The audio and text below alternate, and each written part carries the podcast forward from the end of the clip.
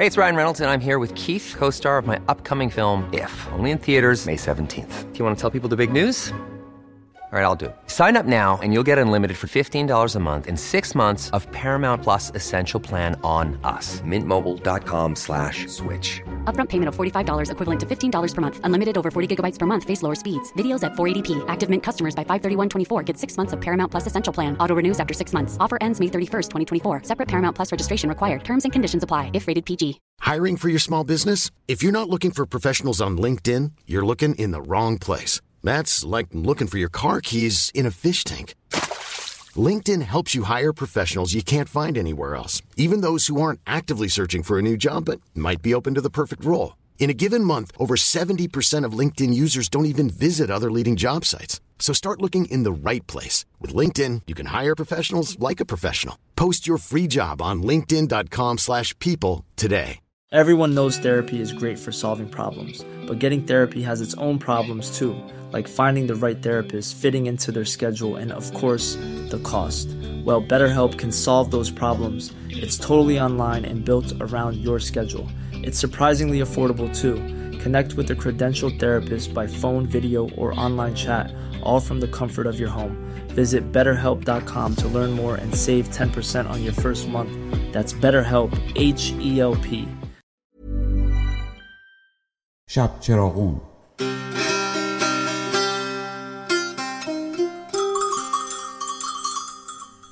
سلام دوستان، اپیزود دوم پادکست شب چراغون رو ادامه میدیم.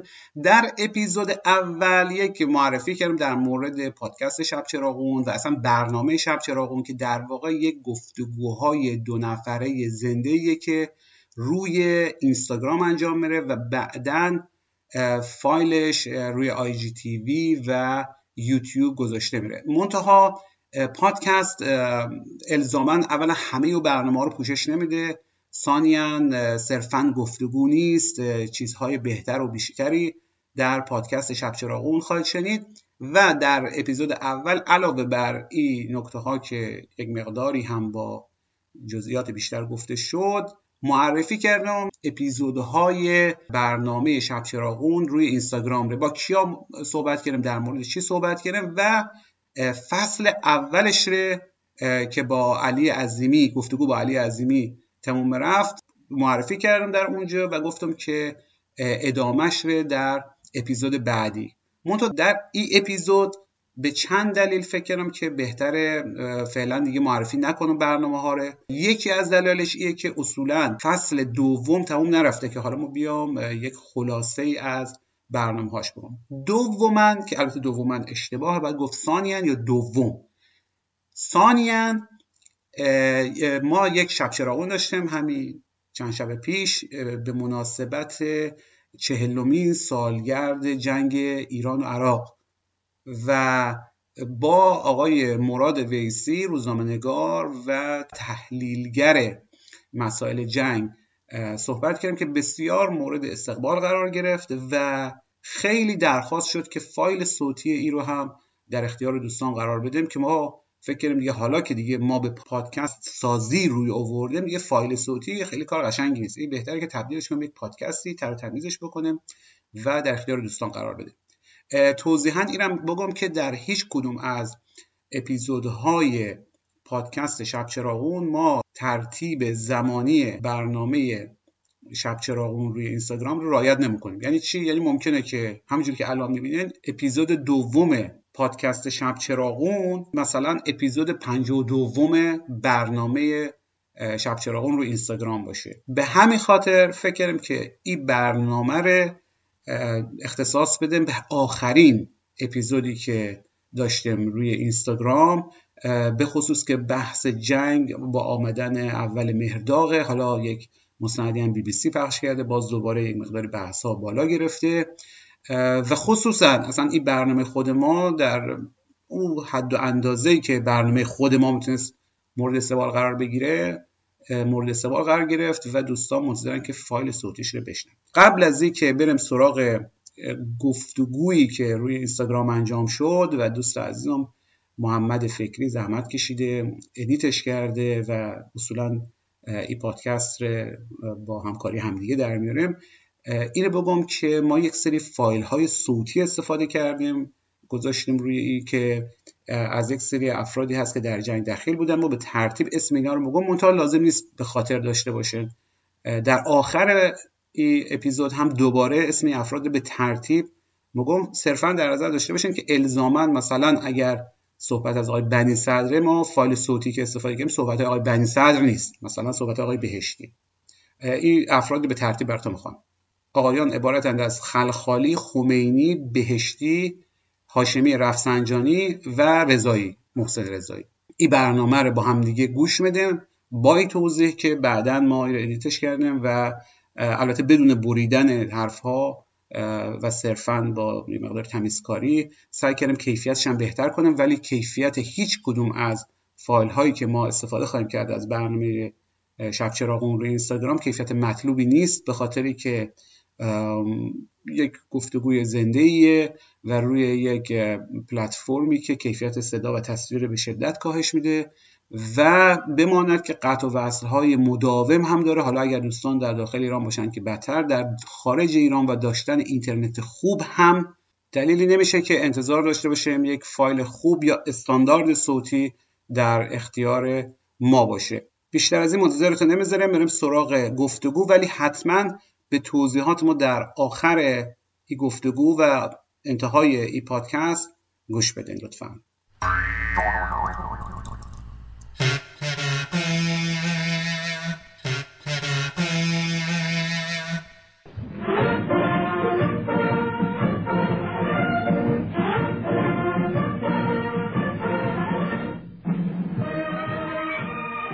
خیلی ممنون از آقای ویسی عزیز که دعوت ما رو پذیرفتن.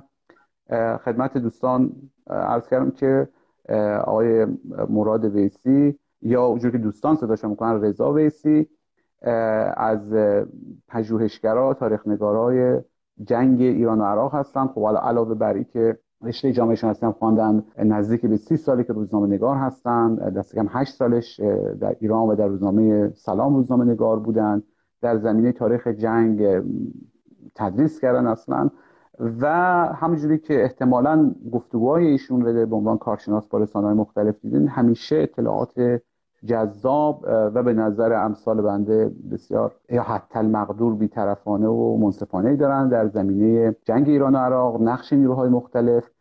و امشب به مناسبت 40مین سالگرد آغاز جنگ تحمیلی، یعنی آغاز رسمی جنگ تحمیلی عراق علیه ایران، ما با آقای ویسی صحبت می‌کنیم.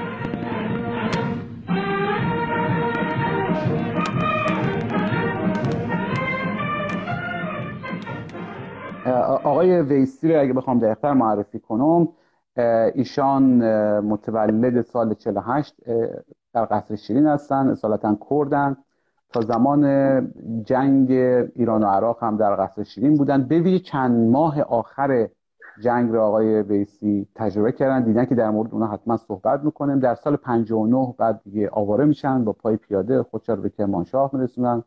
باز در کرمانشاه تمام دوران بمباران و اینها بودن. برادرش ها در جریان بمباران شهید میشن و به هر حال مصائب جنگ رو هم کشیدن، چون کسی که محقق خب یک ارزشی داره، کسی که هم محقق و هم از نزدیک یک چیزی رو تجربه کرده یک ارزش مضاعفی داره صحبت ها و تحلیلاش. در مورد آغاز جنگ جناب ویسی خیلی صحبت هست. خیلی ها معتقدن که به هر حال جنگی بود که ایران هم تحریک کرد و در 31 شهریور سال 59 به وجود آمد، ولی ظاهراً اینجوری که ثبت شده و ایران مثل که به شورای امنیت یا سازمان ملل ارائه داده، 600 مورد تجاوز و درگیری مرزیشون قبل از جنگ.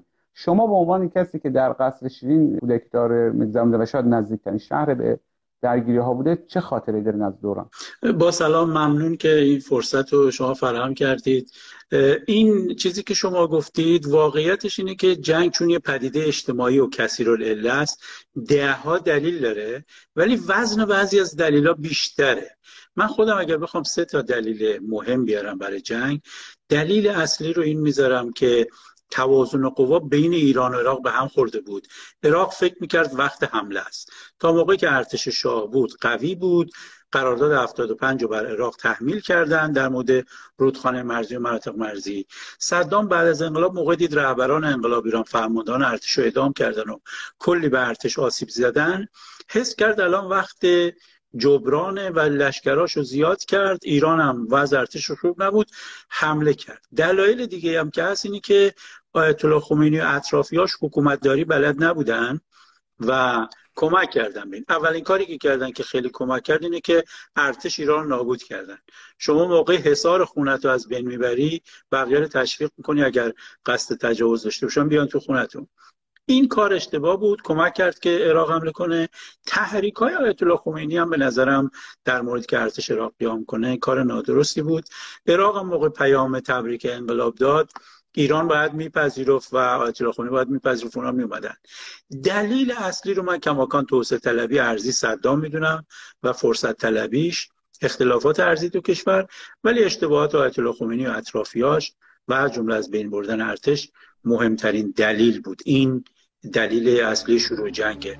من با خلوص نیت کار کردم.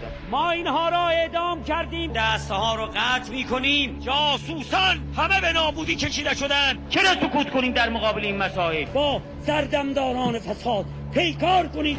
اشک تمساح می‌ریزند، ناله‌شون بلند می‌شود که چرا خسرو داد را کشتند، چرا نادر جهانبانی را کشتند.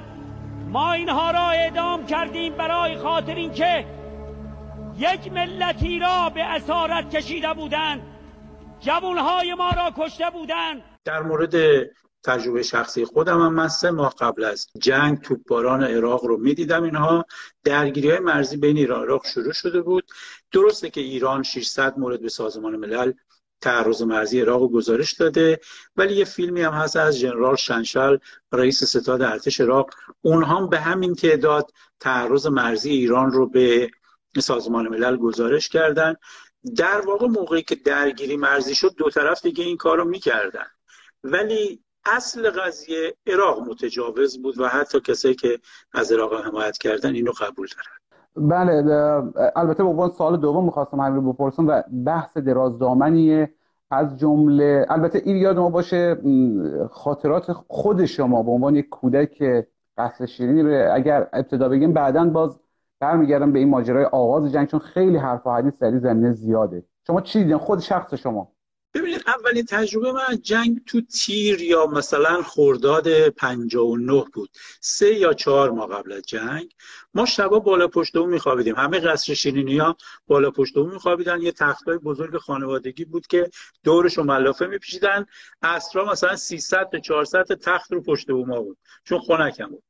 من و برادر بزرگترم اونجا موقعی که رو به ستاره ها رو نگاه می‌کردیم هر شب و همینجوری می‌خواستیم بخوابیم، قبلش گلوله توپ میومد اواخر تو خرداد و تیر صدای گلوله میومد. بعد ما اصلا نمی‌دونستیم توپ چیه، گلوله چیه، جنگ چیه. دوتایی با هم تو عالم نوجوانی شرط بندی می‌کردیم که گلوله بعدی کجا می‌خوره.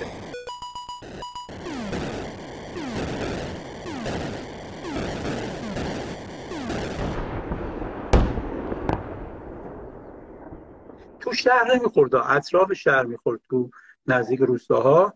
ما حسب زدیم، نمیدونستیم چیز خطرناکیه، تا اینی که تقریبا توی اوایل شهریور بود که گلوله توپ خورد جلو خونمون، یعنی 150-200 متری. هممون از تو حیاط فرار کردیم تو خونه. گلوله بعدی طوری خورد که من احساسم این بود که خورد روی خونه ما، تو حیاط خونه ما. بعد متوجه شدیم که برداشتمون درست بوده، تو حیاط خونه ما نخورده، تو حیاط خونه بغلی خورده و آتش سوزی ایجاد کرده بود.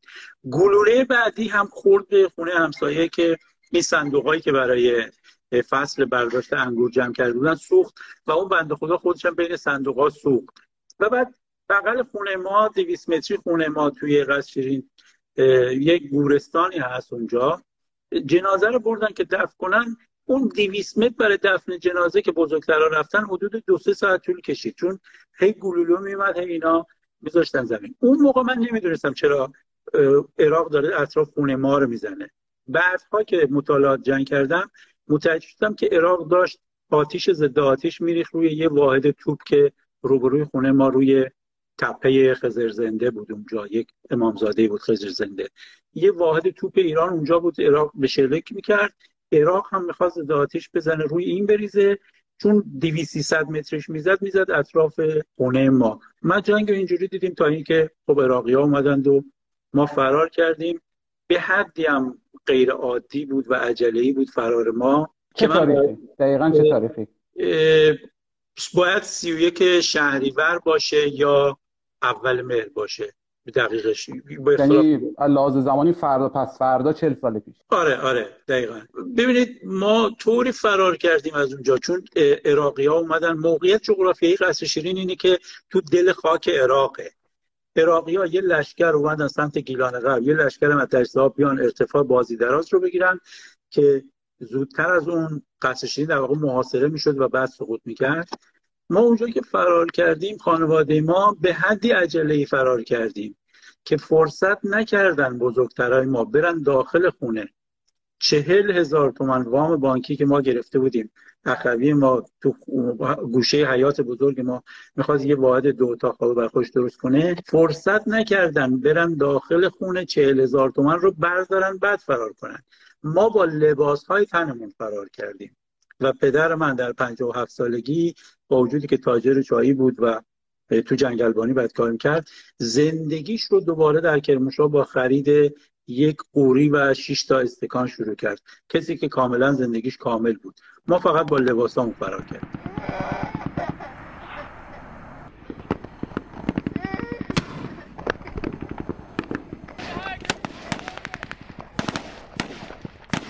بله، بسیار دردناک بود. حالا خود ما هم به عنوان کسی که در مشهد زندگی میکرد و دورترین نقطه بود شاید از لحاظ شهرهای بزرگ، اگر فرصت شد مواردی رو بگم که چقدر ما دیدیم افرادی رو که واقعا با لباسه فقط تنشا، با دمپایی. ما یه خانم دیدیم با دمپایی آمده بود، یعنی مادر ما رفت تفش آورد برای بالا، با وجودی که مثلا بعضی زندگی ما خیلی خوب نبود، ولی خیلی دوران دردناکی بود. آقا در مورد آغاز جنگ به نظر میاد یک سری افسانه‌های شهری و داستان پردازی‌ها و اینا هم هست. حالا ما مطمئن نیستم کدوم داستان پردازی، ولی یک نمونه رو بهتون میگم. همین ماجرایی که شاید صدها بار هم در کانال‌های تلگرامی و فیسبوک و اینا نقل شده که میگن آقای یزدی وزیر امور خارجه وقت میگه که آقای دایی نماینده یا سفیر ایران در عراق میبره پیش آقای خمینی، او گریه میکنه که آقا اینا میخوان حمله کنن اینجوری اونطوری، و آقای خمینی اصلا اعتنایی نمیکنه. ولی جالب، ما هر چقدر که گشتم منبعی رو پیدا نکردم. البته نمیخوام قضاوت بکنم، شاید ما نتونستم منبعی پیدا بکنم،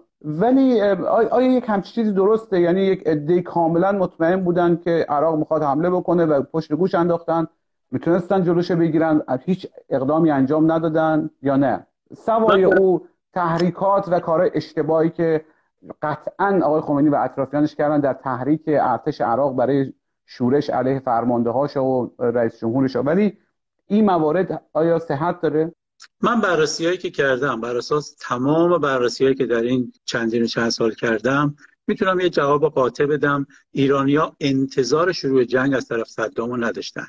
فرمانده‌های نظامی در مناطق مرزی یه گزارش‌هایی میدادن که درگیری مرزی عراق آماده تعرض داره میشه، لشکراش اومده لب مرز، داره مثلا سیم خاردارا رو میبره، داره جاده سازی میکنه، که این نشانه های وروده. تلقی اونها می بوده که عراق مثلا میخواد بیاد توی چند کیلومتر یک جایی رو بگیره به عنوان اینی که دست بالا داشته باشه. من میتونم روشن جواب بدم، اگر وقت بود ساعتام راجبش توضیح بدم. هیچ کدوم از مسئولین نظامی و سیاسی ایران انتظار یک تجاوز گسترده و جنگ گسترده رو با عراق نداشتن. ایرانی‌ها غافلگیر شدن. البته تا حد زیادی هم تقصیر خود مقامات بود که ارتشو از بین بردن. ولی اینی که آیا کسی میدونسته عراق داره حمله میکنه و برن جلوش رو بگیرن، نه. من از آقای بنی صدر که فرمانده کل قوا بوده پرسیدم. اتفاقا اونجا یه اختلافی هست بین آقای بنی صدر و مسئولین جمهوری اسلامی. مسئولین سپاه و جمهوری اسلامی میگن با آقای بنی صدر گفتیم عراق حمله میکنه، آقای بنی صدر اومده بود که کرمانشاه گوش نکرد. من از آقای بنی صدر پرسیدم، گفت 180 درجه برعکسه. گفت من فرمانده‌ها بهم گفتن عراق آماده حمله داره میشه، گفتم برید اینو با آیت الله خمینی بگید.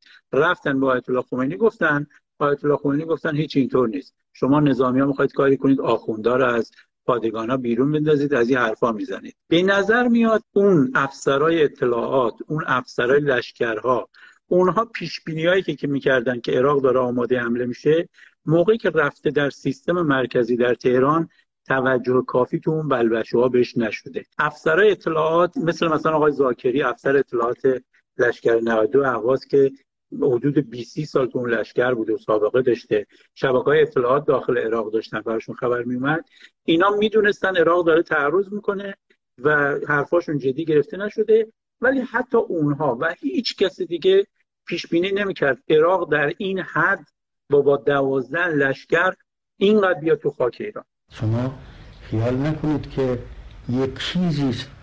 ما جنگ‌های متعددی که واقع شده است یه مقدارش هم نصیب ایران شده است که من هر دو جنگ را یادم است.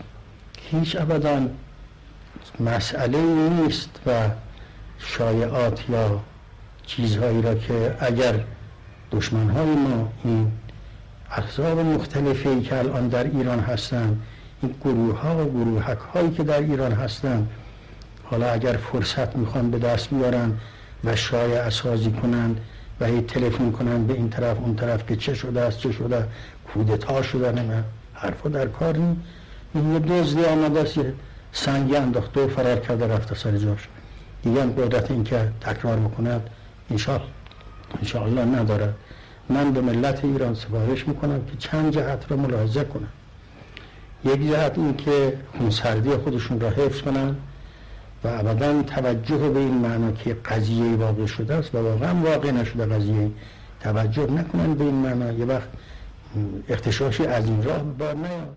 جناب رئیسی، در خاطرات شاه یا خاطرات اطرافیان عموما از شاه گزارش های جسته گریخته‌ای برابر، حتی به عنوان یک آدم خیلی عادی علاقمند به تاریخ مثل خودمون، مشخصه که شاه کاملا نگران از جانب عراق و حتی میگن زمانی که انقلاب میخواست بشه گفت که اگر این ارتش دست بخوره و تضعیف بشه ایران، عراق حمله میکنه. قبل از انقلاب اصلا حرف انقلاب هم که نبود، دائما بزرگترین نگرانیش از عراق بود و اینکه عراق خیلی غیر عادی داره دائما تسلیحات روسی یا اون زمان شوروی رو میخره، تحرکاتی داره. البته سر اروند رود یک نیمچه درگیری شد که کاملا به نفع ایران بود، ولی این که اون برخلاف این چیزی که تصور میشه که ایران یک قدر قدرتی بود که هیچ کس انتظار کوچکترین تعرضی بهش نداشت، در رفتار و گفتار خود شاه کاملا مشخصه که از جانب عراق نگرانه. اون وقت چطوری در حکومت بعدی که خب اون مسائل هم پیش آمده، تحریکات هم میکنن، ارتش هم ضعیف‌تر شده، اینا غافلگیر شده بودن؟ حرف درستیه. شاه عراق رو تهدید اول میدونست. من مهمترین تحقیقی که راجع به جنگ کردم، امیدوارم منتشر بشه، یک کتاب 3 جلدیه، جلد اولش راجع به پاسخ به اینه. ببینید، من اول اومدم بررسی کردم که این 8 سال جنگ چجوری اتفاق افتاده، بعد دیدم خود این به تنهایی نمیشه جواب داد، باید رفت ببینیم که قبل از جنگ چی بود. من فاصله مرداد 57 تا 31 شهریور 59 که 26 ماهه تحقیق کردم که چطور ارتش ایران نابود شده. این بخش دوم پژوهشم بوده. بخش اولش به لحاظ تاریخی این سوال شماست که چرا اصلا شاه یه ارتش بزرگ ساخت؟ برای چی؟ از چی احساس تهدید می‌کرد؟ اصل دعوای حاضر ایران و عراق در کنار اون اختلافات تاریخی دوره عثمانی، از شب کودتای 1958 تو عراق شروع میشه. سال 1337 به محض اینه که حکومت سلطنتی عراق تو کودتا سرنگون شد، اعضای خاندان سلطنتی رو قتل عام کردن. شاه هم شخصا ترسید به خاطر اون قتل عام اعضای خاندان سلطنتی، همچون یه حکومت جمهوری اومد و سلطنت رو در عراق براندازی کرد و طرفدارای ناصر اومدن سر کار در ابتدا و شاه خیلی از ناصر بعدش می اومد. از اون موقع شاه گفت عراق تهدید اوله، برخلاف اینی که آمریکایی‌ها میگفتن شوروی تهدید اوله و ایران باید مسائل نظامیشو در مقابل شوروی ببره، توجه داشته باشه، برای شخص شاه عراق تهدید اول بود. از اون موقع شروع کرد به تجهیز ارتش، ولی چون پول نداشت اولین خرید بزرگ رو در سال 1343 انجام دادن.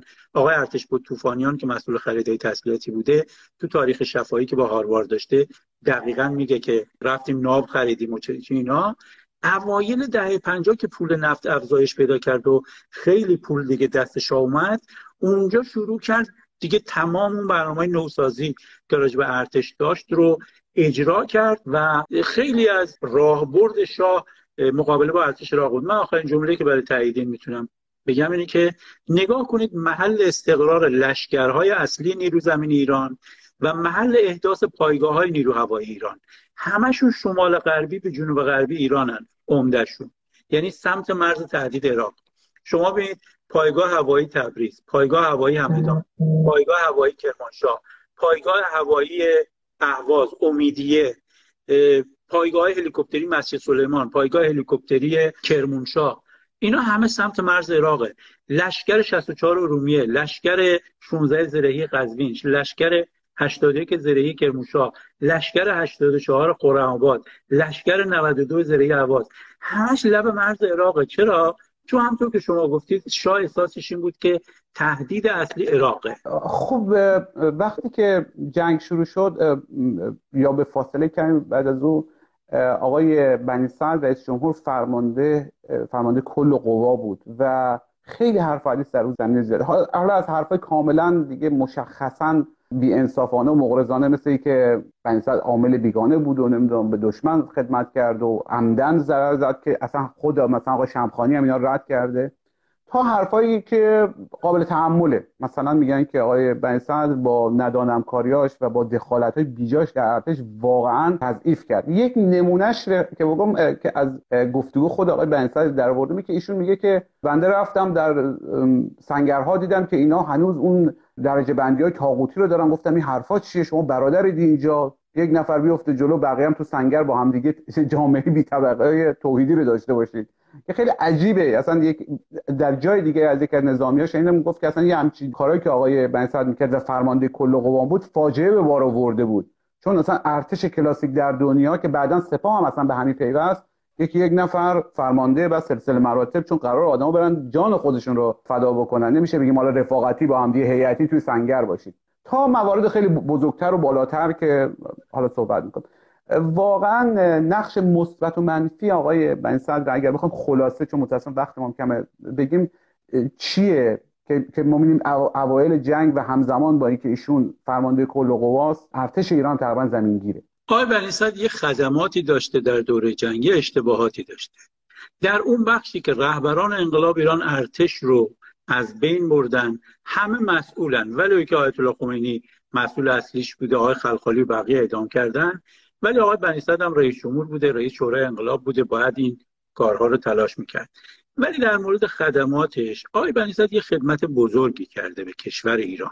موقعی که هفته اول جنگ نیروهای عراق لشکر 1 و لشکر 10 عراق در مقابل کرخه عبور میکنن، میان از کرخه عبور کنن و برن پایگاه وحدتی نیروهای ایران رو بگیرند و اندیمشک و مسجد سلیمان رو بگیرند و کل خوزستان از ایران جدا کنند و اون طرحی که در مورد اشغال خوزستان و گرفتن رودخانه مرزی داشتن بگیرن. آقای بنی صدر موقع میره اونجا پایگاه آماده تخلیه بوده.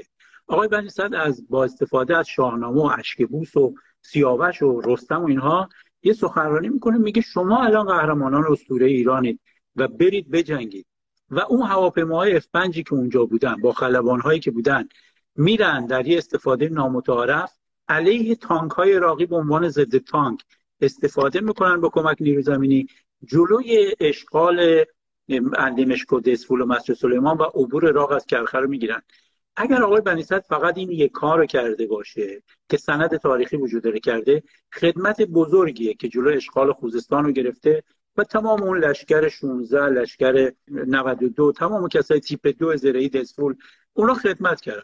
ولی خب آقای بنی صدر مثل بقیه رهبران انقلاب ایران اشتباهی کرده. خب البته خودشون برای اشتباهاتش جوابی داره. من بعضی جوابهاشو میپذیرم، بعضیاش رو نمیپذیرم. مثلا آقای بنی صدر 7 ماه فرمانده کل قوا بوده، باید اون درگیریایی که در مرزها بود و بیشتر جدی‌تر می‌گرفت، محکم‌تر بررسی می‌کردن. و اینی هم که آقای بنی صدر میگه من در 24 مرداد رفتم کرمانشاه، فرمانده‌ها بهم گفتن عراق داره حمله می‌کنه، حتی اگر حق با آقای بنی صدر باشه و اون موقع آقای بنی صدر گفته باشه عراق داره حمله می‌کنه، دیگه دیره. 1 ماه قبل از حمله نمیشه جلو حمله رو گرفت. مشکل اصلی ایران این بود که زودتر مطلع نشد و زودتر دست از تضعیف ارتش خودش بر نداشت. باید ارتش رو قوی نگه می‌داشتن که عراق حمله نکنه. آقای بنی صدر یه سری اشتباه کرده، یه سری هم خدمات داشت. بله، حالا در مورد آقای بنی صدر شاید اصلا یک بار مثلا یه شب چراغون دیگه بزنیم. کربلا کربلا ما داریم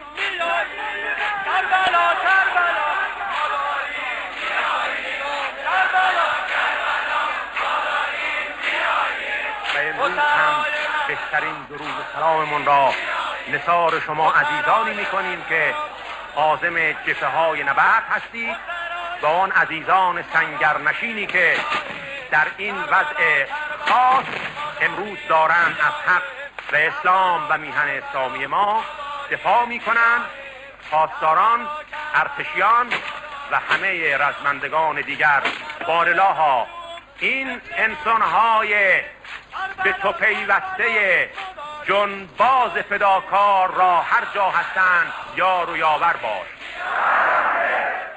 یک حالا خاطره هم شاید بد نباشه بگم، چون اصولا شب چراغون قرار بود یک گفتگو دوستانه باشه، یک مقدار طنزآمیز باشه، ولی خب مسائل مثل جنگ خیلی خودشا خشنن. زمانی که آمدم پراگ منزل دو تا از دوستای عزیز زن شوهر گرامی بودم و امروز گفتم که یه قراری دارم توی کافه. خب اینا هم یک نگاهی به ما کردن و گفتن مبارک ها باشه و خوش بگذره و اینا. گفتم حالا شما باور نمی‌کنید ما با کی قرار داریم توی کافه و موضوع صحبت ما چیه. و بعدام که بهش گفتم که بابا ما با آقای ویسی قرار داشتیم و راجع به جنگ صحبت کردیم، باور نکردم. ولی جالب بود که در صحبت کردیم. بله بله، راجع به آقای باقری صحبت کردیم و در پراگ با وجودی که من خودم خیلی آدم اهل گشت گذاری هستم و اصلا موزه را از دست نمیدم اینا، ولی ترجیح دادم که بیام و چقدر خوب شد، چقدر لطف کردین که آمدین اونجا و صحبت کردین مفصل و همیشه صحبتایی که شما می‌کنید در مورد جنگ را از دست نمیدم. شما در اون گفتگو یک حرفی زدین که خیلی تو ذهنم بود.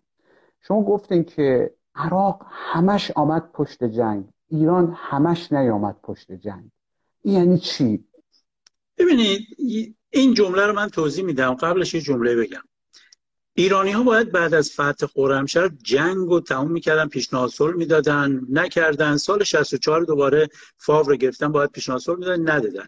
ولی موقعی که تصمیم گرفتن، من معتقدم باید جنگ تموم میشد، ولی موقعی تصمیم گرفتن که جنگ رو ادامه بدن دیگه شتر سواری دلا دلا نمیشد، باید کل کشور میومد پشت جنگ. در عراق رئیس جمهور صدام بود، نخست وزیر صدام بود، وزرا درباره جنگ بودن. کل کشور عراق که جمعیت کمتری داشت اومد پشت جنگ. من کاری ندارم که با رضایت اومد یا غیر رضایت ها، به زور هرچی، کل کشور اومد پشت جنگ. ولی در مورد ایران کل کشور نیومد پشت جنگ، اصلا دولت حتی کامل نیومد پشت جنگ. یه سری دوره سربازی چندان اضافه نشد. حالا کاری هم کار درستی بود یا غلط، ولی در عراق گفتم 5 سال بود و دوره جنگ گفتم اصلا همه باید سربازی میرن دیگه تموم نمیشه. ببینید الان ممکنه یه کسایی به من میگن خب آقا مثلا بهتر که نیومدن، افراد کمتر کشته شدن. بله من موافقم، من اصلا میگم جنگو بعد از فتح خرمشهر تموم کرد. ولی شما موقع جنگو ادامه میدی و تمام کشور نمیره پشت جنگ.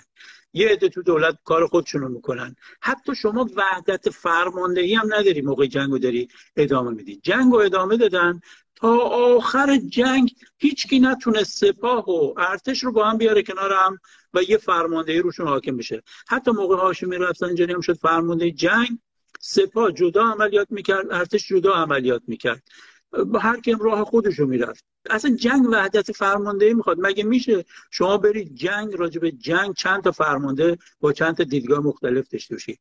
من اون حرفم با توضیح بیشترش اینه، من موافقم به لحاظ تاریخی که جنگ باید تموم میشد و همون مقداری هم که اون موقع ایران خسارت داد زیاد بوده. اون 6 سال بعدش هم ادامه پیدا کرد، هم خسارت زیادی به کشور وارد شد، هم خیلی جوونا کشته شدن. ولی یک کشور به هر دلیل موقع تصمیم میگیره جنگ رو ادامه بده، باید تمام تواناییش رو بیاره پشت جنگ. مثال از میخوام، شما خیلی از این فیلم‌های سینمایی میبینید که در مثلا کشورهای مختلفی که جنگ بوده، همه افراد میرن تو کارخونه‌ها کار میکنن، زن‌ها میرن کارخونه‌ها، افراد دیگه میرن جنگ، کلا شرایط جنگی حاکم میشه. من خودم زمان جنگ جای دیگه ایرانم رفتم، خیلی از شهرها اصلا شرایط جنگی نداشت. اصلا بحثم درست نادرستیش نیستا، بله، بحثم اینه که خب ایران همه پشت جنگ نبودن، همه تو حکومت. حتی از صحبتایی که ما اینجا با دوستای مثلا خارجی آلمانی اینا می‌کنیم که باز پدر مادرها اینا در جنگ بودن، نه فقط آلمانی‌ها، در کشورهای دورتر در اروپا اینا چیزایی که از جنگ تعریف می‌کنن، مثلا جنگ دوم یا بعداً جنگایی که بعداً داشتن، قحطی‌های فراوان بوده. حتی در طرف پیروز در انگلیس تا سالها بعد از جنگ جهانی دوم مثلا گوشت یک چیز بسیار نایابی بوده یا غذا خوردن و سیر شدن یک چیز اشرافی محسوب می‌شده. در صورتی در همون زمان جنگ ما احساس می‌کنم که وضع ما زیاد بد نبود. فراموش نکنید که ما با یک کودک که به هر حال که در دوره جنگ و در یک خانواده نسبتاً فقیر یا نهایتاً متوسط یا شما که خب خیلی وضعیت‌ها بحرانی‌تر بوده، باز هم ما معتقدیم که اون فشار عظیم متحمل نشدیم و اصلا به معنی تاییدش نیست. دارم در توضیح حرف شما میگم. من معتقدم یخچالا اون موقع پرتر بود تا الان. یعنی یه خانواده رو در نظر بگیری الان که با این فقر و اوضاع نابسامان اقتصادی، در دوره جنگ درست کوپونی بود ولی همیشه پنیر بود، همیشه روغن بود. یعنی واقعا میخوام بگم کم بود ولی بود، برای همه بود. من ببین این دوتا جمله رو با هم معنا پیدا میکنه. من موافق ختم جنگ بعد از آزادی خرمشهرم، حداقل بعد از فتح فاو، و معتقدم جنگ باید بعد از 61 تموم میشد. ولی موقع شما جنگ ادامه پیدا میکنه نمیتونی هم جنگ رو ادامه بدی هم خوب نجنگی. مسئولین ایران خوب نجنگیدن، فرماندهان ایران همه مقدمات فراهم نکردن. این منظورم اون رزمنده‌های ساده و مردم ساده نیستن، اونا تا هر چی که داشتن پای جنگ آوردن. رزمندهایی که رفتن و جنگیدن و برای کشورشون هر چی که داشتن از جمله جونشون پای جنگ آوردن. مسئولین کشور خوب تدبیر نکردن. مهمترین تدبیری هم که نکردن اینه که توان ایران برای ادامه جنگ کافی نبود. اینا هدف کوچیکشون این بود که بصره رو بگیرن، هدف بزرگ هم این بود صدام از بصره رو سرنگون کنن. این با توانایی نظامی، توانایی سیاسی و توانایی اقتصادی ایران نمیخوند و کسی که مسئول ادامه جنگ بود به اشتباه بیش از همه شخص آیت الله خمینی و محسن رضایی فرمانده جنگ بودن که اون موقع هر کی اگر صحبت از ختم جنگ میکرد انگار خیانت بزرگ کرده. آقای خمینی میگفت خیانت به رسول الله است. این حرفا اصلا ظاهرا جمهوری اسلامی تخصص داره در ناموسی کردن مسائلی که سیاسی یا اجتماعی اند و بعد عقب نشینی از همون مسائلی که خودش ناموسی کرده. و موقع جنگ تموم شد عملا معلوم شد که اون اهدافی که در نظر گرفتن نمیتونن بهش برسن و ایران در ضعف جنگو تموم کرد. بله اون که شاید تلخترین داستان باشه. ملت عزیز ما با بصیرت و هوشیاری جواب همه فتنه ها را خواهند داد. من باز میگویم که قبول این مسئله برای من از زهر کشنده تر است، ولی راضی به رضای خدایم و برای رضایت او این جرعه را نوشیدم. آیا شما با پایان یافتن جنگ توی اون بره موافق بودید یا نه؟ خب تو فضای جنگ اونچنان شعار جنگ تا پیروزی، جنگ تا کربلا اینا مطرح بود که کسی نمیتونست اون موقع است کوچکترین حرفی از ختم جنگ بزنه. نه جامعه میپذیرفت نه امام میپذیرفتن. خیلی فضا جدی بود در ادامه جنگ. اگر چنانچه ما از این مسائل غفلت کنیم یا اینکه بعضی از منحرفین و منافقین بین مردم بیفتند و بگن که خب جنگ و میگه جنگ را تمام کنیم که ما قبول کنیم و بخوان مردم را سست بکنن، بدانید که اسلام در خطر کفر است اگر چنانچه امروز ما یک کلمه عقب نشینیم. آقا شما اشاره کردن به این ناسازگاری ارتش و سپاه. خب باز باید شاید یک شب چراغون یه بار بزنیم فقط برای سپاه و نقشش در جنگ، ولی در مورد عملیات فتح خرمشهر که شاید کلا بزرگترین پیروزی ایران بود، شاید حتی از فتح فاو هم پیروزی بزرگتری بود، یا دست کم روحیه‌ها رو خیلی برد بالا. یادم میاد البته مثل خواب تقریبا یادم میاد که تقریبا اولین بار بود بعد از انقلاب که مردم میریختن بیرون، پایکوبی میکردن، شاد بودن و دولت هم یا حکومت هم کاری نداشت. آیا در اون عملیات ارتش و سپاه با هم همکاری نزدیک کردن یا اینجوری که بعضی از سپاهیا میگن این کار سپاه بود یا اونجوری که باز بعضی از ارتشیا میگن زحمت ارتش بوده و بعداً به نام سپاه بیشتر تموم شده؟ من فکر می‌کنم نتیجه همکاری ارتش و سپاه بود و نه اون عملیات، 4 تا عملیات سامن الائمه، طریق القدس، فتح المبین و بیت المقدس که خرمشهر توش آزاد میشه در یک فاصله 9 ماه بین مهر 60 تا خرداد 61. تو اون 4 تا عملیات سپاه ارتش همکاری کردن. طراحی‌های تاکتیکیاش، خیلیاش از سپاه بوده، خیلیاش از ارتش بوده. هر دو طرف موقعی تعریف میکنن بخش خودشون رو دارن میگن، ولی واقعیتش اینه که نقش ارتش اونچنان که باید شاید گفته نشده. بقیه هم بودن تو جنگ‌ها، ولی نقش ارتش به نظرم کمتر بهش فرصت داده شده، گفته شده. همین اخیراً هم آقای دریادار سیاری انتقاد کرد. علت اینه که بعدش دیگه این دوره پیروزی‌ها تکرار نشد. یه دلیلش این بود که فقط اختلاف ارتش و سپاه نبود، یه دلیلش دیگه این بود که ارتش عراق دیگه داشت تو خاک خودش برای دفاع از خاک خودش می‌جنگید. این یکی. دوم اینه که ارتش عراق برای بصره می‌جنگید و ایران می‌خواست بصره رو بگیره. تمام لشکرهای عمده عراق در دشت بصره آرایش گرفته بودن. ببخشید چند تا لشکر عراق کلاً آورد به جنگ و ایران چند تا لشکر؟ چون این در رابطه سال قبلی هم هست. چند تا لشکر صحبت می‌کنید؟ ایران موقعی که وارد جنگ شد 6-7 تا لشکر نصف و نیمه داشت که در اثر انقلاب آسیب دیده بودن، ظرفیت‌هاشون نصف، کمتر از نصف بود. عراق با 12 لشکر وارد شد. ایران در جریان جنگ اولوش 18 تا 20 تا لشکر سپاه آماده کرد که مجموعاً لشکر ایران رو شاید اگر سر جمع بگم 25 تا میرسونه، ولی عراق در جریان جنگ 12 تا لشکر داشت. ایرانی‌ها به زرس قاطع میگم 12 لشکر عراق رو نابود کردن، ولی عراق آخر جنگ 56 تا لشکر داشت، 1.5 میلیون نیرو داشت. و فرق عراق با ایران این بود که عراقیان نیروهاشون رو 9 سال هم نگه می‌داشتن. عمده نیروهای ایران بسیج بودن که 3 ماه و 6 ماه زمان عملیات می اومدن برمیگشتن. اینجا من یه اشتباه تاریخی هم تصحیح بکنم. گفته میشه بعضیا فکر میکنن تعداد نیروهای ایرانی در جنگ از عراقی‌ها بیشتر بوده به دلیلی که ایران بیشتر با نیروی انسانی حمله کرده. نه، این دوتا متفاوته. ایران هیچ وقت تعداد نیروهاش از عراق بیشتر نبود، عراق بیشتر بود. ولی عراق بیشتر با تجهیزات و توپ و تانک هواپیما حمله میکرد.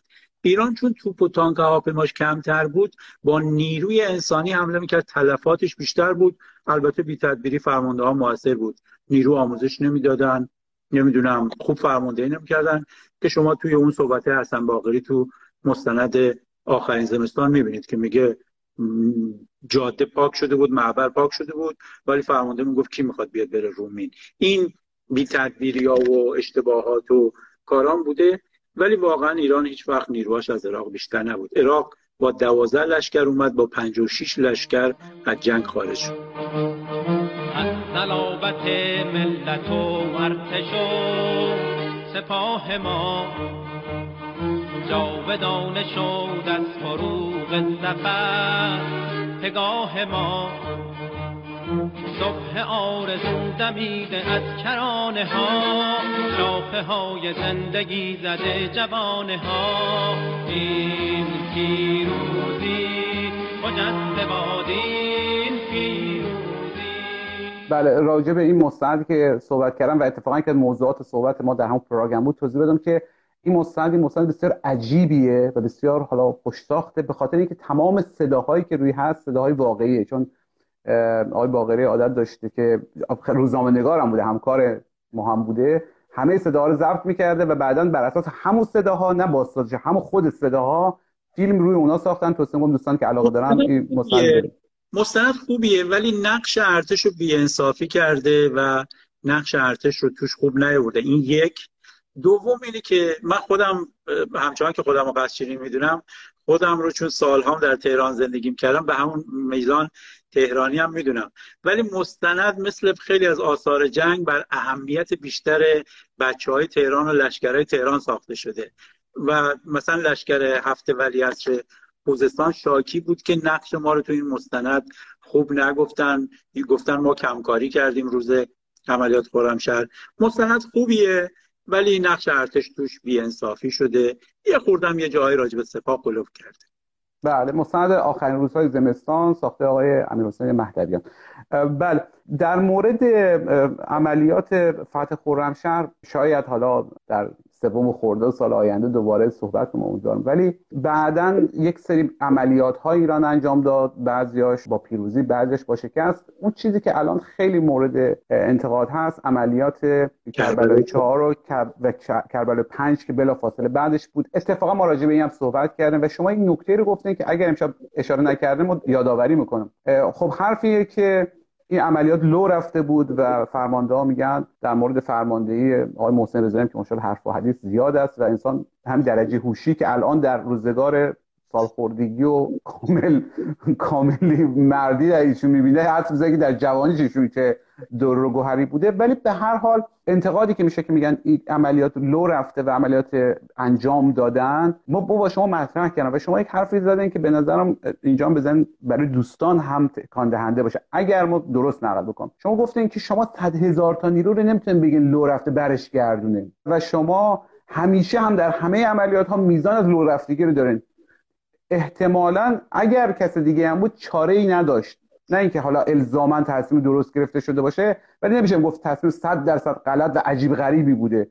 یک نیروی زیادی شاید بیش از 100,000 نفر آمدن، مدت‌ها روش برنامه‌ریزی شده و عملیات انجام دادن. حالا مطمئن نیستم که درست منظور شما رو نقل کردم، ولی چی تو ذهن ما مونده این بود. نظرت رو لطفاً اینجا در مورد این دو تا عملیات خیلی مهم و خیلی هم تلخ برای ایرانی‌ها بفرمایید. ببینید عملیات کربلای 4 تو دی 65 4 دی قرار بود بزرگترین عملیات تاریخ جنگ باشه و عملیات سرنوشت ساز باشه. قرار بود اینها از اروند عبور کنن، برن اونور با نیروهایی که در فاو بود الحاق کنن، برن به سمت بصره، بصره رو بگیرن، از این موضع برتر جنگ و پایان بدن. بزرگترین تجهیز نیروی و اعزام نیروی تاریخ جنگ که هولوش 100,000 نفر بود، هولوش 250 گردان اونجا انجام شد. چون نیروهای ایران 3 ماه و 6 ماه می‌رفتن، فرمانده‌های ارشد جنگ دو تا استدلال کردن که ما اگرچه فرمانده‌های پایین‌تر میگن لو رفته ولی عملیات باید انجام بدیم. یکی اینه که این نیرو رو نمیشه برگردون تا 1 سال دیگه، و دوم اینه که همیشه در هر عملیاتی یه سطحی از لو رفتگی وجود داره. اینی که یه سطحی از لو رفتگی وجود داره منم قبول دارم. در همه عملیات‌های ایران بالاخره شما موقع مهندسی می‌کردی، جاده می‌زدی، تد توپخانه می‌ساختی، همین کارا می‌کردی. عراقی‌ها یه حدی متوجه می‌شدن. یه خورده غافلگیری در زمان و تاکتیک و اینها بوده. اما اینی که اگر اونجا اتفاقی که باید میافتاد و فرمانده‌ها این کارو نکردن، عملیات کربلای 4 3 تا فلش داره. یه فلش در سمت شلمچه داره به سمت بصره، یه فلش در نهر خین داره در مقابل خرمشهر، عبور از رودخانه رفتن اونور، یه فلش هم منطقه آبادان داره، عبور از رودخانه قرارگاه سوم. قرارگاه شلمچه که لشکر 57 ابوالفضل بوده و قرارگاه آبادان که آقای علایی بوده لشکر 7 و تیپ 33 المهدی، اونها عبور میکنن، خط عراق رو میشکنن. اونی که نمیتونه عبور کنه قرارگاه اصلیه که از نهر خین جایی که کارون به اروند میریزه اونجا باید میرفتن که عراق هوشیار بوده. و این رو ایراد بزرگی که اونجا وارده اینی که به لحاظ تاکتیکی این باید اون محور فرعی قرار می گرفت و محورهای اصلی می شدن محور شلمچه و محور آبادان که عبور کرده بودن. ایراد بزرگ تاریخی اینه که این اشتباه تاکتیکی از سمت فرمانده‌ها بوده. اشتباه مهمتر از اون اینه که موقعی که سالگرد جنگ و دارن راجبش حرف میزنن، به جای که بگن آقا ما اشتباه کردیم یه سری هم جوان ایرانی اونجا کشته شده، آقای محسن رضایی میاد میگه عملیات فریب بوده. همه میدونن این حرف آقای محسن رضایی دروغه. حالا سوال این بود که چطور باید از بحران خارج بشیم. به بچه‌ها بگیم که اینجا اصلا ما عملیات اصلیمون نخواهد بود. خب هیچ کسی حتی به خط هم نمیزد. اصلا میگفتن اگر اینطوره پس ما یک شهید هم نخواهیم داد. اصلا اگر اینطوره که عملیات اصلی هنوز روش تصمیم گیری نشده، خب پس ما اصلا وارد نمیشیم. از طرف دیگه ما تصمیم گرفته بودیم که این عملیات رو انجام بدیم که 2 تا نکته رو بهش برسیم. یک، شناسایی با رزم کرده باشیم که ببینیم از شلمچه تا روبروی آبادان چه نقطه قابل توسعه و گسترش است. در حقیقت ما از شلمچه تا روبرو آبادان را عمل می کردیم در این مرحله، تا اینکه بفهمیم نقطه ضعف دشمن کجاست. اینو میتونیم اسمش بذاریم عملیات شناسایی با رزم. یکی دیگه، ما وقتی که نزدیک میشدیم به صحنه و میفهمیدیم دشمن نه اطلاعاتش هر روز داره زیادتر میشه، میفهمیدیم از یک مرکزی خارج از عراق دارن با این کار میکنن.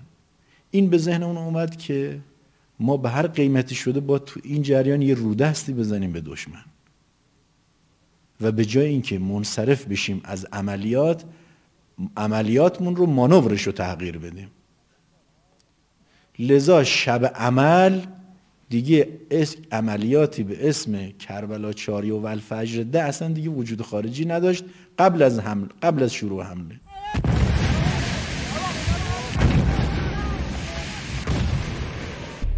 همه فرمانده‌ها، حتی قاسم سلیمانی که اومد رو خط راجع به این برنامه با برنامه تلویزیون ایران در حضور آقای رضایی صحبت کرد، که عملیات اصلی بوده. همه میگن عملیات اصلی بوده، عملیات اصلی بود، شکست خورد.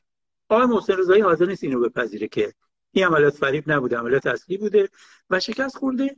دوم اینه که شما موقع عملیاتی که حد دست کم طبق آمار رسمی حدود 6000 نفر از بچه‌های این ملت توش کشته شدن، میگه عملیات فریب بوده، داری داغ اون خانواده ها رو تازه میکنی که بچه هاشون برای عملیات فریب کشته شدن. اصلا اینطور نیست. یه عملیات اصلی بود، شکست خورد، فرماندهام یه جاهای اشتباه کردن و جنگم همیه به هر حال. حالا دیگه شطرنج دیگه اصلا ببینید، تمام اون فرماندهایی که مسئول پیروزی‌های جنگ هستن مسئول شکست‌ها و فاجعه‌هاش هم هستن. مثال میزنم، دقیق میگم، آقای صیاد و محسن رضایی که 4 عملیات سامون الائمه، طریق القدس، فتح المبین و بیت المقدس رو اداره کردن، البته ستای سومش بیشتر، چون سامن الائمه، رضایی و صیاد فعال نبودن، ولی تمام فرماندهایی که این 4 پیروزی به دست آوردن مسئول 4 شکست بعدیش هم هستن. شکست بزرگ عملیات رمضان، شکست الفجر مقدماتی، شکست خیبر و شکست بدر. در الفجر مقدماتی به حدی تلفات زیاد بوده که به خود آیت الله خمینی هم واقعیتشو نمیگن. الان بعد از 40 سال معلوم شده که به خود آیت الله خمینی هم نگفتن که چند نفر در الفجر مقدماتی کشته شده. در اون عملیات یا عملیات محرم فکر میکنم در یه روز 300 جنازه در اصفهان تشییع جنازه میشه. خب مردم به خون بچه‌هاشون حساسن. موقع آقای محسن رضایی میاد دروغ میگه که این عملیات فریب بوده. خب مردم واکنش نشون دادن، حقم دارن. حالا این مثل که بیشتر هم با تایید و توصیه آقای هاشمی در سطوح ارشد فرماندهی چسبوندن به کربلای 5 دیگه، یعنی کربلای 5 در کار نبود. به خاطر اون میگن عملیات فریب، که البته دروغه، چون عملیات به بزرگی فریب نمیشه، ولی 5 ظاهرا یک پیروزی‌هایی هم به دست آوردن. ببینید جمله درست اینه، آقای رضایی باید اینو میگفت، عملیات کربلای 4 شکست خورد، ولی فرماندهان ایرانی اینو تبدیل به یک عملیات فریب برای کربلای 5 کردن. این درسته. بلافاصله اینجا اتفاقا مزیت آقای رضایی، همچنان که آدم اون اشتباهشو میگه، اون چیزشم میگه، اینم میگه، تر عملیات کربلای 5 از آقای محسن رضاییه. هیچ کدوم از فرمانده‌ها قبول نداشتن، آقای هاشمی که قبول نداشت. آقای رضایی گفته بود عراقی‌ها الان جشن پیروزی میگیرن، رفتن مرخصی، ما از این غافلگیری استفاده کنیم.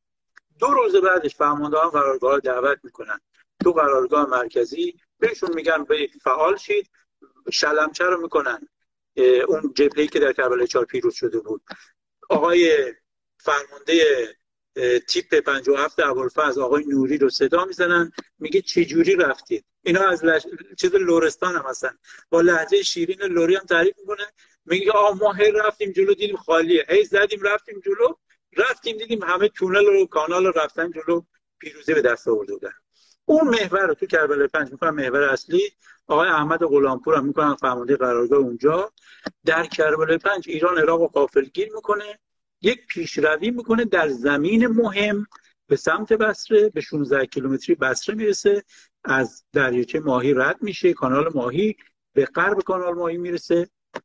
اگرچه اینو بعدها در خرداد 67 ایران از دست داد، ولی موقعی که این رفت جلو باعث شد که قطعنامه 598 تصویب بشه، البته همچنان که پیروزی نظامی بود، پیروزی محدود نظامی و یک دستاوردهای سیاسی نظامی برای ایران داشت، ولی از اون طرف هم یک بخش دیگه واقعیت اینه که همه متحد شدن که عراق نباید شکست بخوره. عراق تسهیلات بیشتری به دست آورد و بعد از کربلای 5 ارتشش رو خیلی خیلی گسترش داد. در کربلای 4 و 5 هم یه آسیبی که ایرانی ها دیدن اینه که 1300 نفر از فرماندهان گردان، گروهان، دسته، در سطح فرمانده، در سطح معاون، در سطح رده‌های مختلف کشته شدن و مشکل کمبود فرمانده اونجا خیلی شدید شد. این ناشی از اینم میشد که مال شیوه جنگیدن ایرانیا بود. شیوه جنگیدن ایرانیا اونجا یه حسنی داشت، یه ضعفی داشت. حسنش این بود فرمانده موقعی تو خط بود با بقیه می‌جنگید، نیروهاش انگیزه پیدا می‌کردن. ضررش این بود موقعی که تعداد زیادی از فرمانده‌های ایرانی کشته می‌شدن، طوری که آخر جنگ موقع اعزام نیرو می‌خواستن بکنن، می‌گفتن نفرستید، ما فرمانده نداریم که اینا رو فرماندهی بکنن. این ضعف هم داشت. واقعیت جنگ آقای فرجامی سیاه و سفیده. واقعیت جنگ این نیست که حقیقتش بشه یک کسی یا یه سری افراد باشه. اینی که میگن جمهوری اسلامی میگه خوب جنگیدیم در دفاع مقدس رو نمیدونم سعی میکنن کسی نقد نکنه، اون همه واقعیت نیست. کسایی هم که میگن ایرانیا بلد نبودن به جنگن، اونم واقعیت نیست. ترکیبی از این دوتاست و متاسفانه در 32 سالی که بعد از جنگ بوده، اون دفاع تاریخی که مردم ایران کردن، خاکشون رو از تجاوز از دست صدام درآوردن، هر کی به یه هدف سیاسی اومده برای خودش باز تعریفش کرده. اون جنگ یه دفاع تاریخی بوده، 1000 تا ایراد هم داشته. ایراد بزرگش هم این بوده که زود باید تموم میشد، نشد. تعداد زیادی کشته شدن، نباید میشدن. ولی اون دفاع تاریخی بهترین دفاعی که میشه ازش کرد اینی که اجازه بدن نقد بشه. همه این جوانای ما حق دارن بپرسن جنگ چرا اینقدر طول کشید، چرا انقلاب شد، چرا جنگ شد، چرا این همه ایرانی کشته شد، چرا وضع ایران الان اینجوریه، چرا این 40 سال هی میگن دشمنی با آمریکا و اینا. خب از مردم بپرسن. میخوام بگم جنگ یک افتخاری بود، دفاع از کشور. 1000 تا ایراد داشت. همه واقعیتش هم پیش جمهوری اسلامی نیست، همه واقعیتش هم پیش اونایی که میگن اینا بلد نبودن به جنگن نیست. خیلی ممنون. سوالات زیاده، یعنی سوالی که دوستان پرسیدن، سوالی که خودم درآوردم از جای مختلف. اگه خیلی سریع بخوایم به اواخر جنگ نزدیک بشیم، مسئله فاو پیش میاد که ایران با صرف هزینه‌های بسیار زیاد، رشادت‌ها، برنامه‌ریزی‌ها، زمان، تلفات، ایران گرفت و به صورت برق‌آسا از دست داد که میگن دیگه. اون زمان با آقای رضایی گفته بودن اینا میخوان حمله کنن بگیره، گفته بود فقط با بمب اتم مگه بیادی تجهیزات دفاعی ما رو بتونه نابود بکنه. و باز صحبت که میشه یک تقریبا تمام فرماندهان مهمی که سپاهی بودن و باید در اونجا بودن به خاطر مسائل سیاسی آمده بودن و یک نشستی و اصلا نبودن در جایی که باید بودن. و بعد حتی به عنوان که پدر بعد از اسلام در ماجرای فاو بودن و اسیر شدن که البته اکثر اسرا رو کشته بودن، خیلی تعریف می‌کنه. یعنی شاید بزرگترین فاجعه جنگ بوده. آقا چطور شد که به این سرعت فاو از دست رفت؟ من با یکی فرمانده‌های فاو صحبت کردم، فرمانده ارشدش میگفت اصل نیرو اسلحه رو مینداخت و در میرفت. فرمانده‌ای هم نبود که بترسه، نیرویی هم نبود که بترسه. این شدت حمله عراق. ببینید از دست رفتن فاو یه دلیل تاکتیکی داره، یه دلیل راهبردی داره.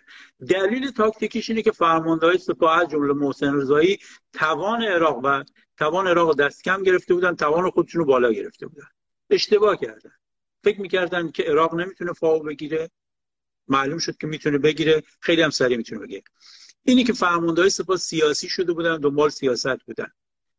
اینی که توجه کافی به استحکاماتشون تو فاو نکرد. اینا دلیل تاکتیکیشه. دلیل راهبردیش این بود که اصولا توان ایران تموم شده بود. ایران توانش برای ادامه جنگ تموم شده بود. اصلا قابل معلوم بود، بعدها میگم معلوم بوده که توان ایران دیگه کشش نداره. ببینید 3-4 تا نکته است. اینه که شما چقدر از دشمن تخریب میکنید، دشمن چقدر از شما تخریب میکنه، دشمن چقدر خودشو میتونه بازسازی کنه، شما چقدر خودتون میتونید بازسازی کنید. ایران بیشتر تخریب میشد توانش در سالهای آخر جنگ نمیتونست بازسازی کنه. عراق هر چقدر هم تخریب میشد بهتر از اون، بیشتر از اونشو میخرید. با 80 میلیارد دلار بدهی از جنگ خارج شد. خب توان عمومی کشور نمیکشید. اصلا فرمانده‌ها اشتباه کردن، آقای خمینی اینا اشتباه کردن، جنگو ادامه دادن. معلوم بود ایران به چون این وضعی میرسه که اون 120 روز پایانی جنگ که فاجعه است اصلا. با سقوط یکی از فرمانده‌های نسبتاً جز از نیروهایی که مردمی بودن رفته بود برای ما تعریف میکرد، قسم میخورد، میگفت آقا شما فکر میکنید ما داریم اغراق میکنیم، ولی به ازای هر 5 تا خمپاره ما عراق 1000 تا خمپاره داشت. قسم میخورد میگفت آمارا رو الان بریم نگاه کنیم تقریبا به هم میرسیم در اواخر جنگ جوری، ولی ما واقعا به چشم اومد ما دیگه مثلا همه چی داشتیم، گلوله خمپاره که دیگه در هر جنگی مثل نقل و نبادخته اونم نداشتیم که به جنگیم. ببخشید دیگه این اواخرش ما مجبورم سریع صحبت کنیم که اگر وقت کم آمد موارد مهم گفته شده باشه. شما خودت کرد هستین و میدونین که بزرگترین قربانیان شیمیایی در کل تاریخ به نظر میرسه که در قرن 20 کردها باشن در مرز ایران و عراق، چه کردهای عراق به چه کردهای ایران. و عراق به وضوح شیمیایی استفاده میکرد و دنیا هم تقریبا ساکت بود در مستند بسیار بسیار تکان دهنده‌ای که ساخته شده به نام فکر کنم جنایت خاموش. حتی خابیر پرزدکویار دبیر کل سازمان ملل وقت میگه که همه میدونستن که عراق استفاده میکنه، ولی خب قدرت بزرگ خیلی علاقه نداشتن وارد این موضوع بشن. اونجا صبح مشغول غذا خوردن بودیم، صبحونه میخوردیم، بعد راکت خود نزدیکی ما فکر کردیم راکت ترکیشیه، بعد نمیدونستیم بوی یه بادام تلخ اومد داخل، ما نمیدونستیم که بوی چیه، سوال کردیم گفتیم چیه، گفتن که نمیدونیم راکت ترکیشیه. اصلا نمیدونستم چیه ولی گفتن شیمیایی. من با ماشین اومدم و از جزیره اومدم بیرون، اومدیم توی قایق و اون گرده، اون چیز سفید رو، اون دود سفید رو توی آسمون میدیدم و بعد از حدود نیم ساعت تا 1 ساعت مجروحا رسیدن. این تاول‌ها که اینا زده بودن خب خیلی وحشتناک بود. من خیلی صحنه‌های خب جنگ تا اون موقع خیلی دیده بودم، اما دیدن این صحنه خیلی برام سخت بود. تا اینجا اعتراف بکنم برای اولین بار خیلی زود از اون صحنه اومدم بیرون، یعنی فرار کردم. یعنی از اون جایی که مجروحا رو گذاشته بودن، از اون منطقه دویدم بودم بیرون و رفتم پشت اون جایی که یه خاکریزهای میزدن و اون بیمارستانهای صحرایی میزدن و پشت اون چیز نشستم که این صحنه ها رو نبینم، ولی میدونستم که من فردا و پس فردا باید برم تو همین جا دوباره. و برای اولین بار 2 روز بعد من توی جزیره مجنون شیمیایی شدم. جریان شیمیایی چی بود؟ چرا دنیا سکوت کرد؟ دنیایی که الان به خاطر حالا شیمیایی که معلوم زده شده یا نه در سوریه اینقدر واکنششون میده، کی اینقدر عراق رو تجهیز کرد به شیمیایی و نهایتاً به کجا انجام؟ یعنی در معادله جنگ چقدر مؤثر بود؟ ببینید صدام احساس میکرد که کردهای بارزانی و طالبانی با ایران همکاری میکنن و شروع کرد به حمله به اونا. فرمانده حمله علی حسن المجید پسرعمو صدام بود، معروف به علی شیمیایی. آره اون شروع کردن به انفال. حدود فکر میکنم 3000 روستای کردنشین، آنچنان که در فرهنگ لغت بزرگ آقای هیمن هجار ذکر شده، اسم این روستا هم ذکر شده که عراق اینها رو نابود کرد و هزاران نفر رو کشت. و من آواره هاشون رو دیدم، تو شیمیایی ها رو دیدم که تو کرمانشاه یه استخر بزرگی زده بودن، استخر ورزشی، پر این استخر رو کرده بودن مواد ضدعفونی و اینا رو می آوردن دسته دسته تو اون شستشو میدادن. عراق انتقام گرفت از کردها به خاطر همکاری با ایران و حمله شیمیایی کرد و متاسفانه دنیا اون موقع سکوت کرد. هم الان خودشون میگن، حتی من اخیراً این مستند دیدم مقامات وزارت خارجه آمریکا میگن که ما سکوت کردیم. دلیل این سکوت راهبردی این بود که دنیا نمیخواست ایران پیروز جنگ باشه و صدام بازنده جنگ باشه. اون موقع در چارچوب معادلات جنگ سرد تصمیم دنیا این بود. من به طور خاص رو سلاح شیمیایی کار نکردم، ولی به کرات شنیدم که آلمانیا مهمترین نقش رو داشتن. یک کتابی هم سوداگری مرگ ترجمه هم شده در ایران. اونجا به خوبی توضیح داده شده، دوستانی که میخوان اطلاع داشته باشن، که چطور صنایع شیمیایی عراق تقویت شد، در حالی که میدونستن این برای کشاورزی نیست و چشمشون رو بستن و میدونستن این استفاده شیمیایی علیه در جنگ داره. بله، یک سوالی هم که یک از دوستان پرسیده، خانم منصور موسوی که پژوهشگر در زمینه جامعه شناسی بدن و زنان هست، از نقش زنان در جنگ پرسیده. حالا اهم از زنانی که به عنوان رزمنده، پرستار شرکت کردن، اسیر شدن، و یا داستان‌هایی که گفته می‌شد و هنوز هم بهش نمی‌پردازند، از تجاوز سربازای عراقی، تجاوز گسترده، هنوز مشخص است اینا داستانه یا واقعاً سطح فاجعه به این بزرگی بود، چون مسئله به هر حال بسیار حساسیت برانگیزیه. شما در این زمینه هم تحقیق کردین؟ بله، خودم هم به طور مستقیم این مواردی رو شنیدم. در قصر شیرین که عراقی‌ها مردم رو گرفته بودن و محاصره کردن تعداد مردم شهر، هیچ موردی من ندیدم از این بحث‌های تجاوز و تعرض، کسی تعریف نکرده، این افسانه است. در سوسنگرد ظاهراً یک سری زن ایرانی رو گرفته بودن، دفن کرده بودن و کشته بودن، این مثل که وجود داره.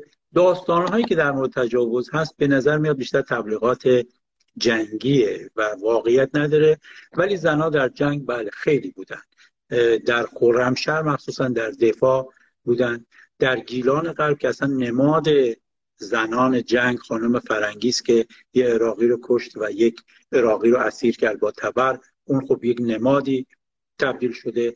ولی نه مثل اتحاد شوروی و جنگ شوروی اینا، این نبوده که زنها در جنگ وجود داشته باشن. بعد که سپاه اومد همه کار شد، جنگ کاملا در عرصه عملیاتیش مردانه شد، ولی زنها در پشت جبهه بودن، در خانواده ها بودن.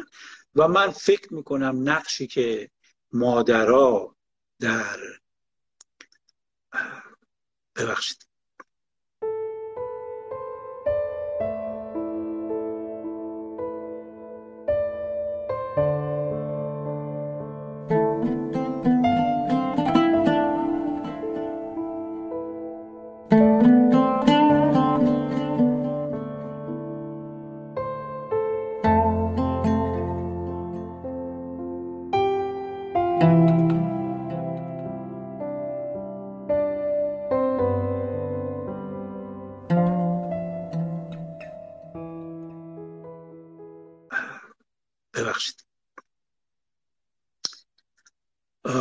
نقشی که مادرها در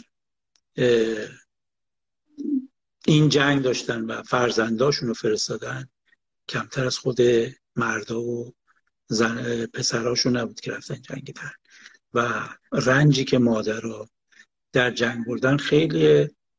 و من چون در خانواده خودم این رنج مادرم رو دیدم که برادرام در جنگ از دست رفتن، میدونم یعنی چی.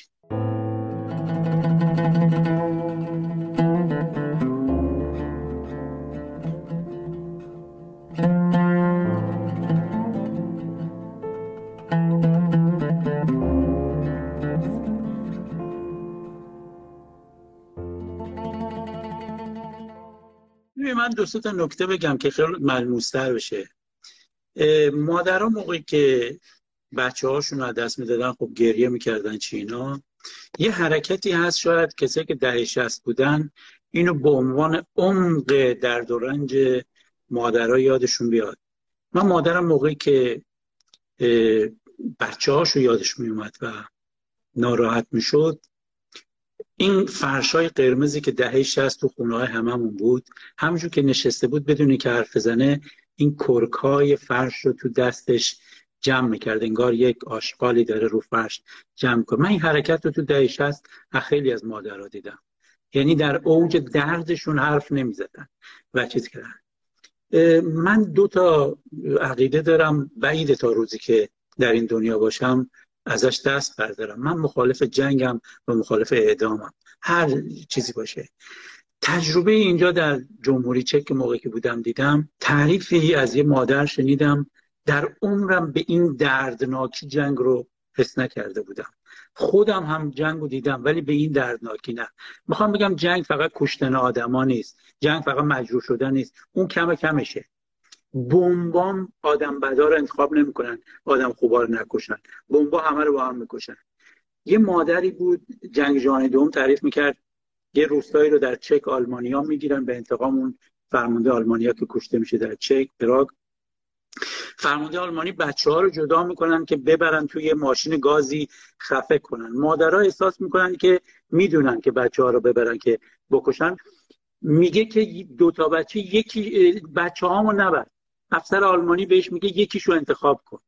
و اون مادر که یه بچه‌شو انتخاب کرده بود 40 سال بعدش داشت گریه میکرد. نه دو تا چشمم نمیدن روشنایی، رودم از این دشت بیابون که میایی.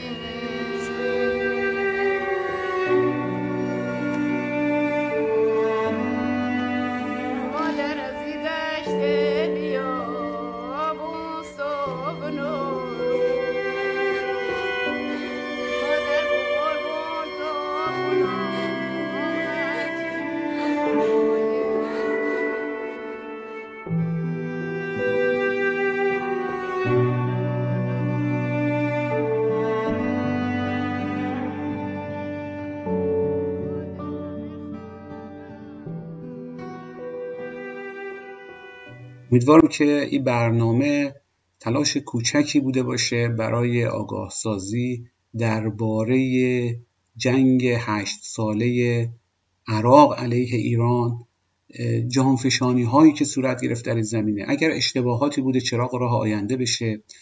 و شخصا دوست دارم که مراتب احترام عمیق خودم رو برای تمام کسانی که در راه دفاع از میهن جانفشانی کردند ابراز بکنم. این اپیزودی که گوش دادین یک ادامه هم داره که البته باز روی پلتفرم اینستاگرام پریده بود، باز از طریق یک دوستان بازیابی شد در صفحه IGTV ما روی اینستاگرام. خیلی ساده هم هست، m_فرجامی یا محمود فرجامی رو به هر صورت که سرچ بکنه پیدا میکنه. در اونجا میتونن اون رو ببینن و بشنون. البته تیکه اولش ضبط نشده و میشه گفت یک سری بحث‌های تکمیلی راجع به همین گفتگوی تقریباً 1 ساعته‌ای که شما شنیدین، عمده حرفا در همینجا زده شد. البته باز هم به مناسبت‌های دیگه ما از متخصصین جنگ یا احتمالاً خود آقای ویسی دعوت می‌کنیم که در این باره و درباره مسائل دیگه مرتبط با جنگ صحبت بکنیم. البته دوباره بگم که از یک سری فایل‌های صوتی استفاده کردیم. اون اشخاصی که سخنرانیاش استفاده شد به ترتیبی که در اپیزود استفاده کردیم، آقایان خلخالی، خمینی، بهشتی، رفسنجانی، رضایی بودن. از یک سری موسیقی هم استفاده کردیم که در توضیح پادکست اینو به صورت متنی می‌نویسیم. تشکر می‌کنم از تمام کسانی که حالا به هر حال از بخشی از کارش استفاده کردیم یا گفتگوهایی که روی یوتیوب بود و ما دانلود کردیم و اونا رو ادیت کردیم.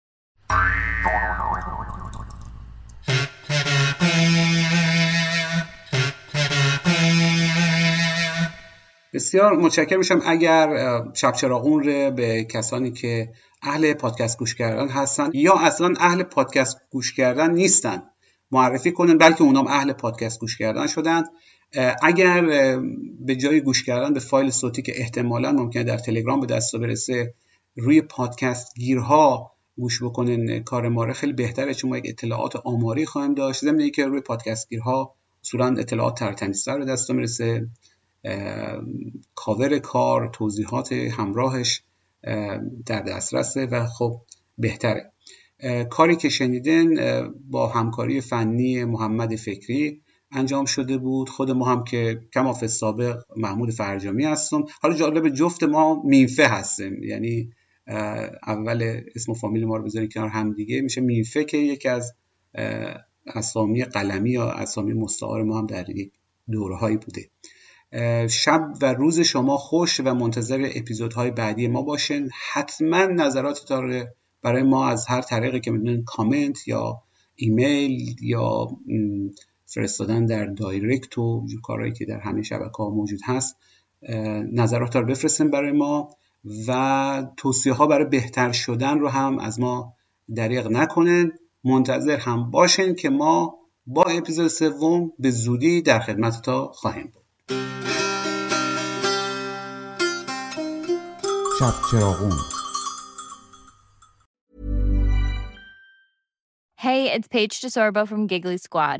High quality fashion without the price tag. Say hello to Quince. I'm snagging high-end essentials like cozy cashmere sweaters, sleek leather jackets, fine jewelry, and so much more. With Quince being 50 to 80% less than similar brands. And they partner with factories that prioritize safe, ethical, and responsible manufacturing. I love that. Luxury quality within reach. Go to quince.com/style to get free shipping and 365-day returns on your next order. Quince.com/style.